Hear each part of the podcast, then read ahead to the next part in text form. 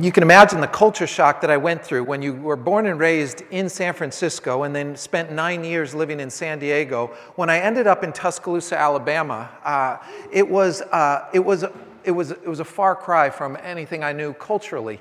Uh, one of the, the hardest parts for me was warming up to what was the deep south and kind of southern fried Christianity. Uh, th- this was kind of a different, nuanced thing, and maybe some of you are aware of, of that, but I, uh, I had a hard time with a couple of things that I, I just noticed was that people much more readily identified with a denomination than they would Jesus. And so you'd find people, you'd start chatting them up and say, well, I, you know, I'm a Baptist, and, or, or I'm a Methodist, or uh, I'm, a, I'm a Presbyterian. And, and, and in the West, people would just, if you happen to find someone who also was a Christian, they go, oh, you're a Christian too. You know, what church do you attend? You know, it would, it would go something more like that. And um, I remember just struggling with some of the the cultural uh, nuances. Um, but then I read this book about 20 years ago, and the book was called Letters from a Skeptic. And it was three years of correspondence between a son and a father that they ended up publishing. And the son happened to be a Bible professor and a pastor and was very knowledgeable in Scripture. Uh, and his dad was uh, clearly an unbeliever. I'll just say he was an agnostic, which was simply defined as someone who believes in a supreme power but wouldn't land on what deity he actually believes in. And so this book was remarkable because it was their correspondence, not as someone who was right trying to convince someone who was wrong. It was a loving expression and trying to explain to him the difference that Christ had made and the truth that he had come to just build his life around. And so the father was the skeptic, and he kept asking these really hard, really honest questions. And the son, um, in the most loving way, was just providing the best answers he could. And at the end of three years, the father came into relationship with Christ and was able to come to this not only um, uh, a, a head knowledge, but a heart knowledge of what it meant to say, I do to Christ.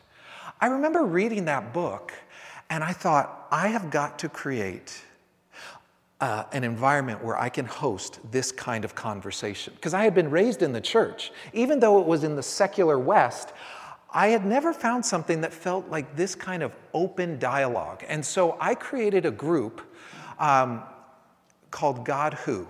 And we simply described it as an open discussion on the purpose and or existence of God. And the whole point was if you were a Christian and you could handle going to Sunday school and you could go to youth group or you could go to church, you were not welcome to come. But if you had someone who had written off or given up on church, then you could host them with us. And so we met not at a church, but we met on campus at the University of Alabama, and it took place with 8 to 12 people every week for better part of three years. And it was a remarkable group. And what I would simply say is um, I'm not the Bible answer man, and if you want an argument, I'm not your guy, but if you want to build a relationship, um, then let's talk. And then I'd go a step further and say, now I would just tip my hand and say, I'm a pastor, I'm a Christian, but um, I don't need to convert anyone here. I'm simply just trying to create a place believing this. People are inherently spiritually curious, they just don't know how to ask their questions. And so, if I don't know the answer, I'm willing to go look into it, but creating a dialogue. And if in the next hour and a half we don't all walk out of here nodding our heads in agreement, that's okay too. Would you get me a cup of water, please? and so, um, this was the kind of group. And initially, I just took questions directly out of the book. But after the first six months of doing this, we kind of created our own discussion. And it would have been so much easier to have a Sunday school class. It would have been so much easier to have a curriculum. But instead, we walked into this faith journey together, not knowing where the conversation would end. Well, where it landed was people coming into a healthy understanding, thank you so much, of where, um, of where God fit in their life. And the testimony again and again was I had so many questions but I didn't feel like church was a safe place to ask them. I had questions, and my doubts were not received because it was not part of the sort of the, the, the, the, the popular opinion, and so I stopped coming. And it's not that their spiritual curiosity or their spiritual hunger ever went away. And so, the question that I'm asking us as we go further, you might have been sitting in a pew your whole life. Maybe today is your first time visiting church for a long time. Wherever you find yourself on the spiritual continuum of, of Christ uh, as, as God's salvation to the world, I simply want to say this. We all have questions, we all have doubts. If I'm honest, I don't really care for God's timing. I don't necessarily like his ways. I certainly don't understand him. So we start to ask questions Is God a person? Is God a force? Is God present? Does God care? Is he near? Is he a he? Is he a she? What is God? So I'm asking lots of those provocative questions, but then I found this passage that is God's self disclosure. And again, it comes up uh, nine different times where other prophets and teachers throughout Scripture go back to this passage. And so I want to spend the next few weeks looking at this passage out of uh, Exodus chapter 34, because this is one of the most um, hinge pin passages. Um, it's the only place where God self describes, and because of that, I believe, is the epicenter of our theology of God. Now, we can shake our fist at God a lot, we can get angry at God a lot. Um, but I think it helps us to understand God's nature. So I wanted to read God's self description. And it's and it's an interesting way if we can pull back the layers. Now, I'm going to try to not get too ahead of myself, and maybe you're going to end up uh, uh, in the next 20 minutes asking more questions about. I wish Dave talked about that more. Come back because over the next few weeks, I want to have some discussion about this. But the passage simply says in Exodus 34, verses 6 and 7, and he passed in front of Moses, proclaiming, The Lord, the Lord. So, whenever you see the Lord a couple of times, uh, it's interesting to note because it's emphatic. The, the two terms come translate to us meaning Yahweh Elohim. And so, I just want to spend a little time in the Hebrew unpacking what that emphasis means to us. But this is how the Lord describes the Lord the compassionate and gracious God, slow to anger, abounding in love and faithfulness, maintaining love to the thousands, and forgiving wickedness, rebellion, and sin. Yet he does not leave the guilty unpunished. He punishes the children uh, and the, their children for the sin of their parents to the third and the fourth generation. Ouch! I would have liked to have left off verse 7. But verse 7 is an interesting thing because verse 7, this is the only time that it's mentioned. Now, I'm going to go into this a lot further, but simply saying, for some of us here who struggle with the choices that our kids make outside of our will and our desire, let me simply say that from here, when it's repeated those eight other times, it doesn't include your punishment for your kids or your penalty for your parents' choices. That's another conversation. I'm just going to park it right there, but not wanting to believe that God's still angry with us because of what our grandparents might have done. There's a really fascinating uh, explanation for all of this, but suffice to say that when we grow up in homes, we tend to inherit the culture, the value, the mores, the beliefs, the biases of the home in which we grew up in. So if you grow up in the son of a slave owner home, you're going to naturally grow up with a bias towards racism. Uh, and these are things that are passed on generationally.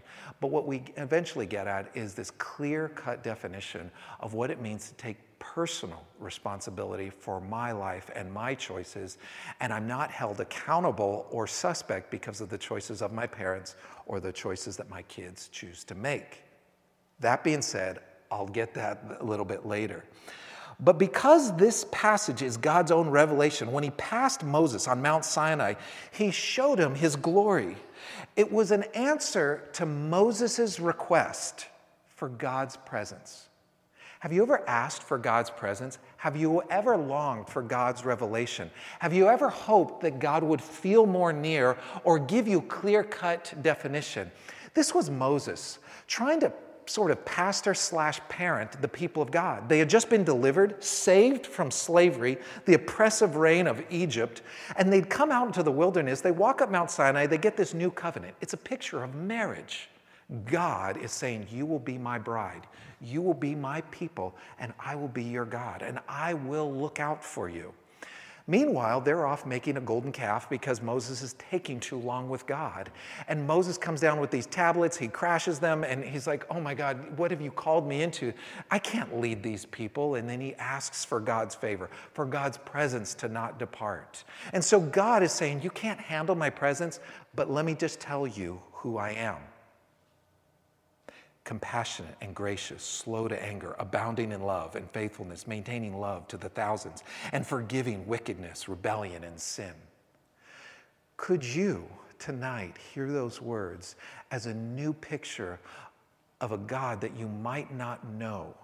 Of a God that you might not believe in, a God that you might not even um, uh, have experienced yet, but that is God's self revelation. Now, the term uh, Yahweh Elohim, so let me just break down the terms of, of, of, how God, he says, the Lord, the Lord.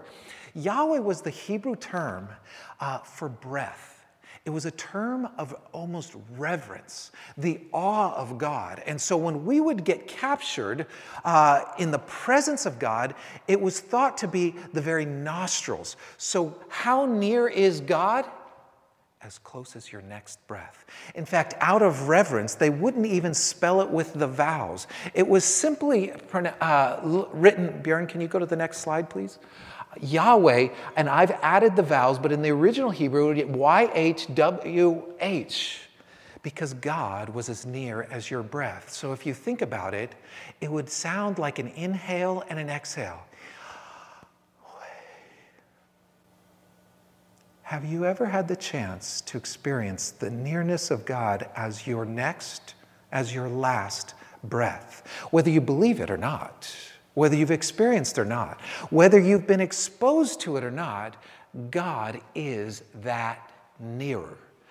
Now, the next phrase is Elohim, which would literally translate from the Genesis passage of creation to be God as both creator and judge of the universe. Now, here's what's really fascinating. Before we get too far ahead of ourselves, we have to relearn our theology. We have to relearn our biases.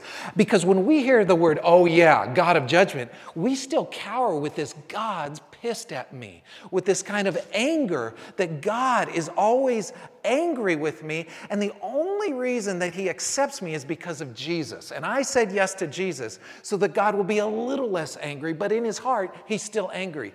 But God Elohim is described as both creator and judge, but listen to how he judges. The Lord is compassionate and gracious, slow to anger, abounding in love. He's already delivered a verdict about who you are as a part of a fallen humanity. And he is maintaining love to the thousands, forgiving wickedness, rebellion, and sin.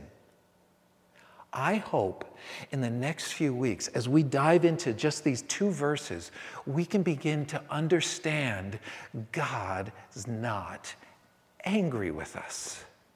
God has already leveled a judgment. The verdict has come in, and He has said, I'm compassionate and gracious. I'm slow to anger. I'm abounding in love and faithfulness, maintaining love to the thousands. So, what I would simply say is that life is hard, no joke, and at times beautiful. In fact, one poet said it this way every rose has a thorn. life is hard and it's beautiful at the same time. But because life is hard and we don't always get our way, we have, are tempted to think that somehow God is absent, God is angry, God is unloving, and God is somehow punishing me. But God is the same yesterday, today, and forever. And what we see is that either He's good, He's loving, and He's present, or He's not.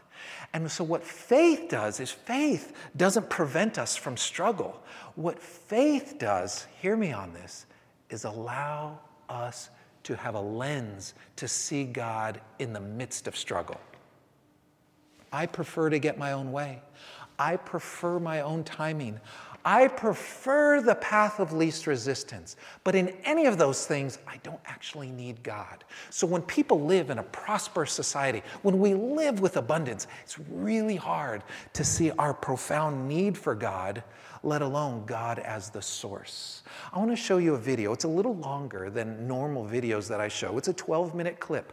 There's two sides to a story. It's an amazing teacher with an amazing story, and it's not a good one, but there's this consistency of who God is in this one man. And what I would simply say is this one man has figured out how to live an integrated life. So let's just watch this video, be inspired.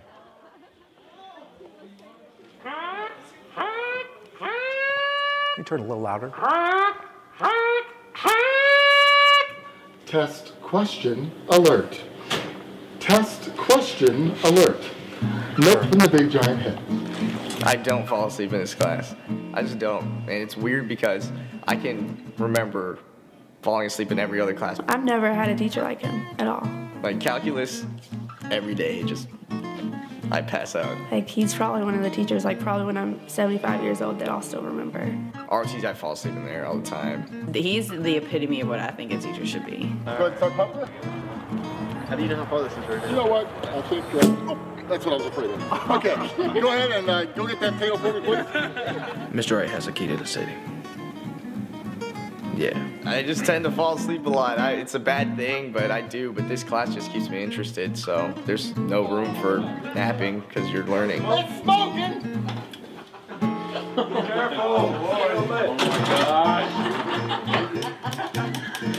It's like this guy is just crazy. He's just exploding with fun.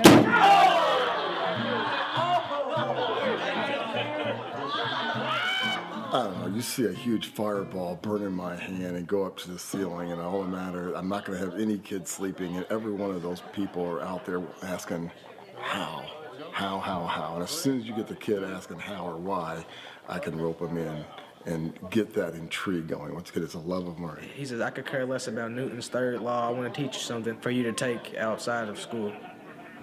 That's what he's told us before, so. He really, it, it makes me feel like he really cares about me, and I know he does. And he's a good man, and he will stick, go out of his way for you. Any last words? Do you love us? More than you know. Hang, hang on, whoa, hang on. Three. Two, one.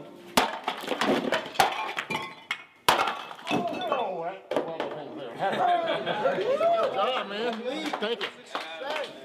All right, everybody, I'll be signing, uh, I'll be signing pieces of cinder block after class.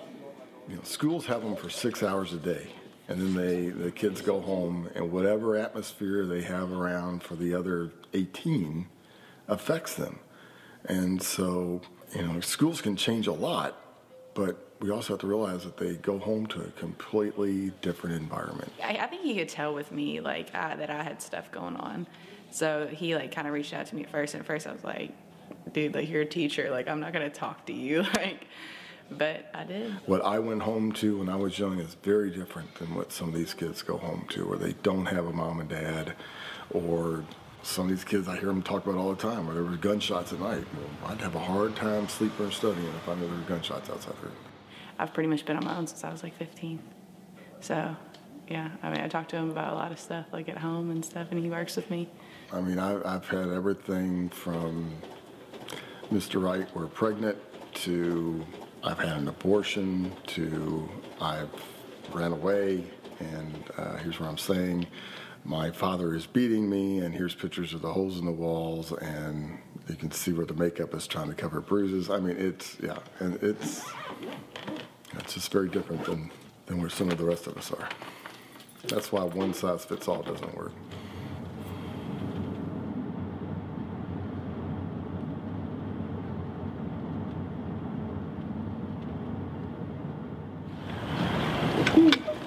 You have a good day? You did? You want more cookies? A mommy cookie? A brownie? Well, let's go home and see mom made some. She said she was gonna make some, but I don't know if she ever did. Throw your hands at him. Here you go, Adam.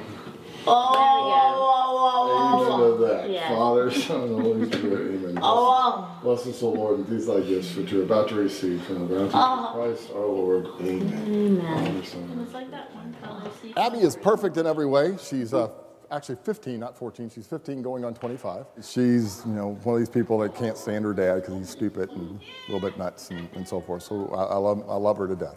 When Adam came along, though, we didn't think it was going to be a boy. And all of a sudden, a boy pops out, and I'm thinking, wow, this is cool. Now I got a girl and a boy, and not that I really cared, but you get all the dreams of, wow, I'm going to be going to football games, I'm going to be going to baseball games. If they're not any good at sports like I am, we'll be going to you know plays or something like that. Whatever it be, yeah, I'm going to be there for my little buddy. Okay. No, now we have to give her our address. Oh. So what is our address in Spanish? Mm, Uno, uno, doso, doso. what the heck? No. No. Is that what That's Mr. Tim. Well, anyway, the, the nurse comes out and says, This is your boy. And I get ready to hold him. She said, We got to take him back. And I'm thinking, What's going on? She said, He's breathing really, really fast. He was breathing 180 times a minute. It's about three times a second. Still to this day, breathes about 60 times a minute. That's once a second. Think about breathing that fast. You get pretty tired after a while, wouldn't you? You get all your homework done? Yeah, yeah. Can you breathe a little better now, Adam? Huh? That help? Huh? That help right there? You got a good head of hair. Yeah. Do you like music? Loves music. How, how, how do you sign music? Uh, Come on, come on. no, That wasn't it. That, that was signing time. How do you sign music? Okay, so that's music. Okay. We then found out he was completely blind. Okay. Uh, he was born with something called Joubert syndrome. Only 417 people in the whole world have it. And what it is, is um, it's an uh, autosomal recessive disorder where my wife has to have a gene and I have to have a gene that puts us together and it causes this to happen. So I have a completely intelligent little boy, but he can't control what his body does, even though his body is completely functional. The mere fact that right now your butt's on that chair, your butt tells your brain which way up is. His brain doesn't do that. So the mere fact that you can sit down and sit up is a miracle. Let's go. All right, pal. That's it. Keep going. Oh.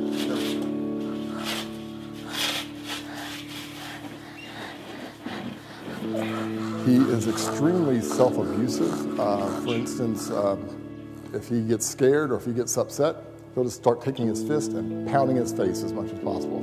If he wakes up and he gets scared and I'm not there, he'll roll out of bed and just start pounding his face on the floor. Adam, stay in bed. Please. Constantly take his legs and just pound him on his wheelchair until he gets all bruised and bloody.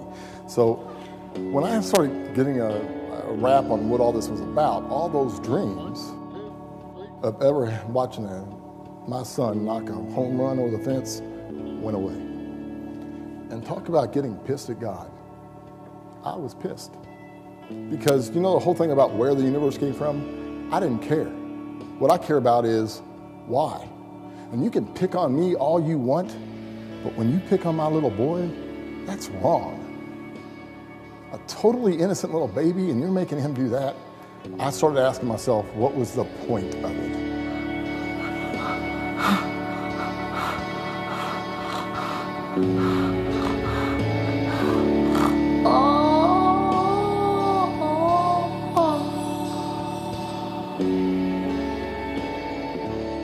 So as we went through all this, it was Abby that sort of taught me why. One day, I went up to her room, and she had Adam in the middle of all of her dolls. And I'm thinking, what are you doing? She said, playing with my little brother. I'm thinking, he doesn't know how to play. And she said, Adam, she said, like, hand me a doll or something, and he just smacked it. And I'm thinking, wait a minute, if he smacked that, he can see. When did you find out he can see? He said, I don't know, he just started smacking dolls. And I'm thinking, holy mackerel. And so then we started working with him and trying to teach him a little sign language. And there was nothing more incredible than the day you see this. What's that mean? Daddy, I love you. So cool. That's when I knew it didn't care about how things work anymore. It's the reason why things work is because of love. So there's something a lot greater than energy, there's something a lot greater than entropy. It's the fact that what's the greatest thing? Love. That's what makes it all the why we exist. So, in that great big universe that we have with all those stars, who cares? Well, somebody cares about you a lot. And as long as we care about each other, that's where we go from here. Thanks for you yesterday. You hear me? Yeah. Knew that was gonna happen. I know, it's hard, it's hard. Man, it's hard story. You okay? I was worried about you yesterday. Yeah. Jace. I see you play, Jace. You say Juice. You didn't say Juice, you said play, right? Huh? Did you say play? You did? What do you want to play? Huh? What are you gonna play?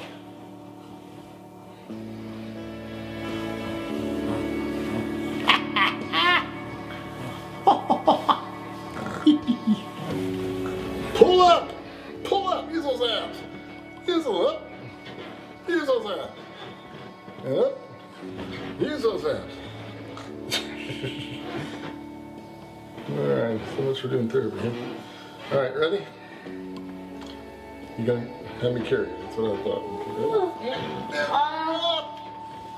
What are you grunting for? I'm the and I'll pick up the load. Huh? He pulled the dirty old rag from his pocket and threw it up in the air, and the raven swooped down and grabbed the rag in his beak. Good boy, Forrest smiled. Now give it back. No, Chuck, Forrest scolded. You're supposed to return it to me. But he could not get the raven's attention. Total frustration, I think the reason why this moves me so much is because I see one man's life living with two very, very distinct realities hard and good. And, and yet he's the same person, or maybe we could say it's the same God. God's in the midst of it. And it begs the question when life moves from hard to impossible, when, when life feels like it goes from hopeless to relentlessly hopeless, whom do you call on? Where is your resource? Where do you find strength? Because it's not that God is somehow divorced from the hardship, from the struggle, from the despair. It's that God's in the midst of it. And He's inviting us to recognize His presence. So, what the hardship does is allow us to, eh, to be able to use faith to see God in the midst of them.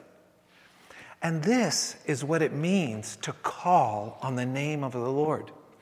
You know, we got this wrong really early on. In Genesis 1 and 2, we have the creation story, and it was the world that God intended, and it was perfect. And there was this unashamed, unfiltered, access to the presence of God. In fact, it said that God walked in the cool of the garden. There was no separation, there was no mystery. God was literally, physically within reach. And then sin entered the human condition and it created this fractured relationship that created such a separation from us.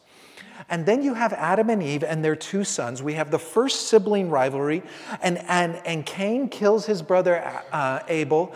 And then after that, they start having families. And in, and in Genesis chapter 4, you know how it describes the human condition for those who, who were interested in God as the source? It says in, in Genesis chapter 4, verse 26, uh, and they began to call on the name of the Lord. Or the word call would simply mean and uh, proclaim the name of the Lord.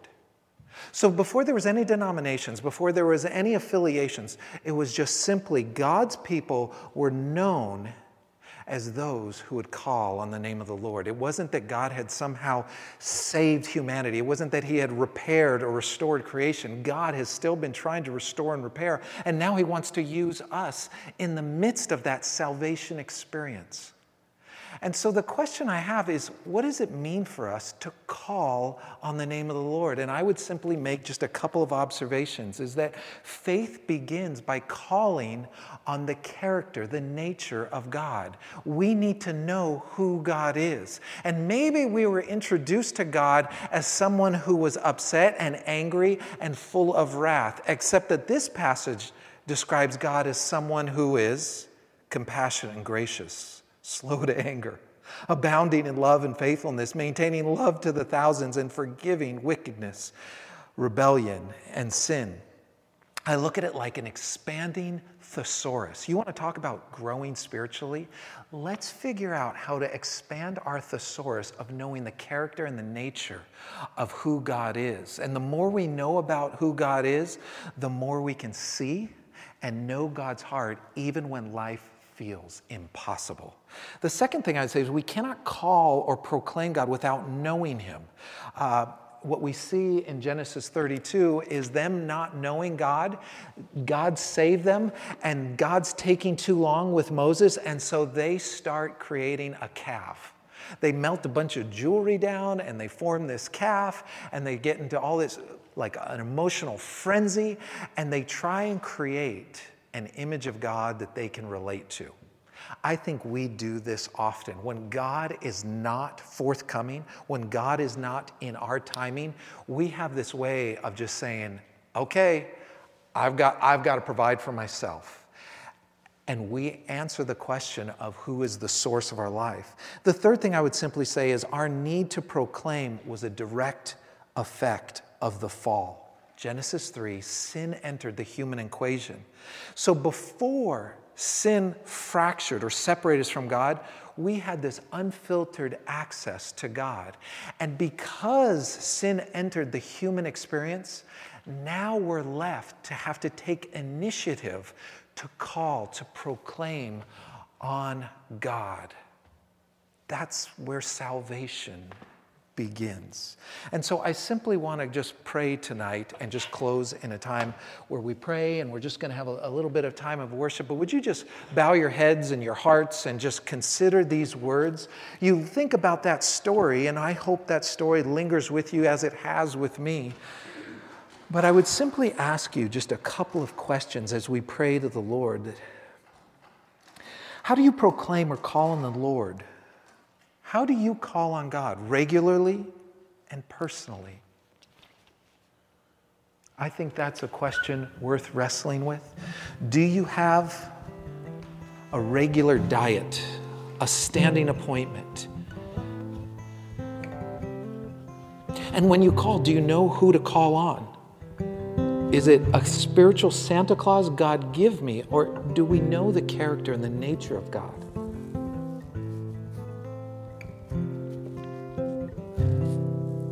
Hold God in contempt? Or do you know that God is compassionate, loving? Second question I would just say is what interrupts or fractures or currently separating you from the love of God? Is there a relationship? Is there an addiction? Is there a vice? Is there something that keeps you from intimacy with God.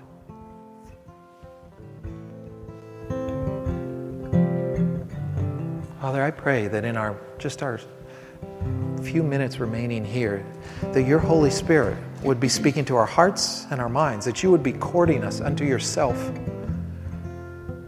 I pray that you would bring special revelation and that we could turn could return to you.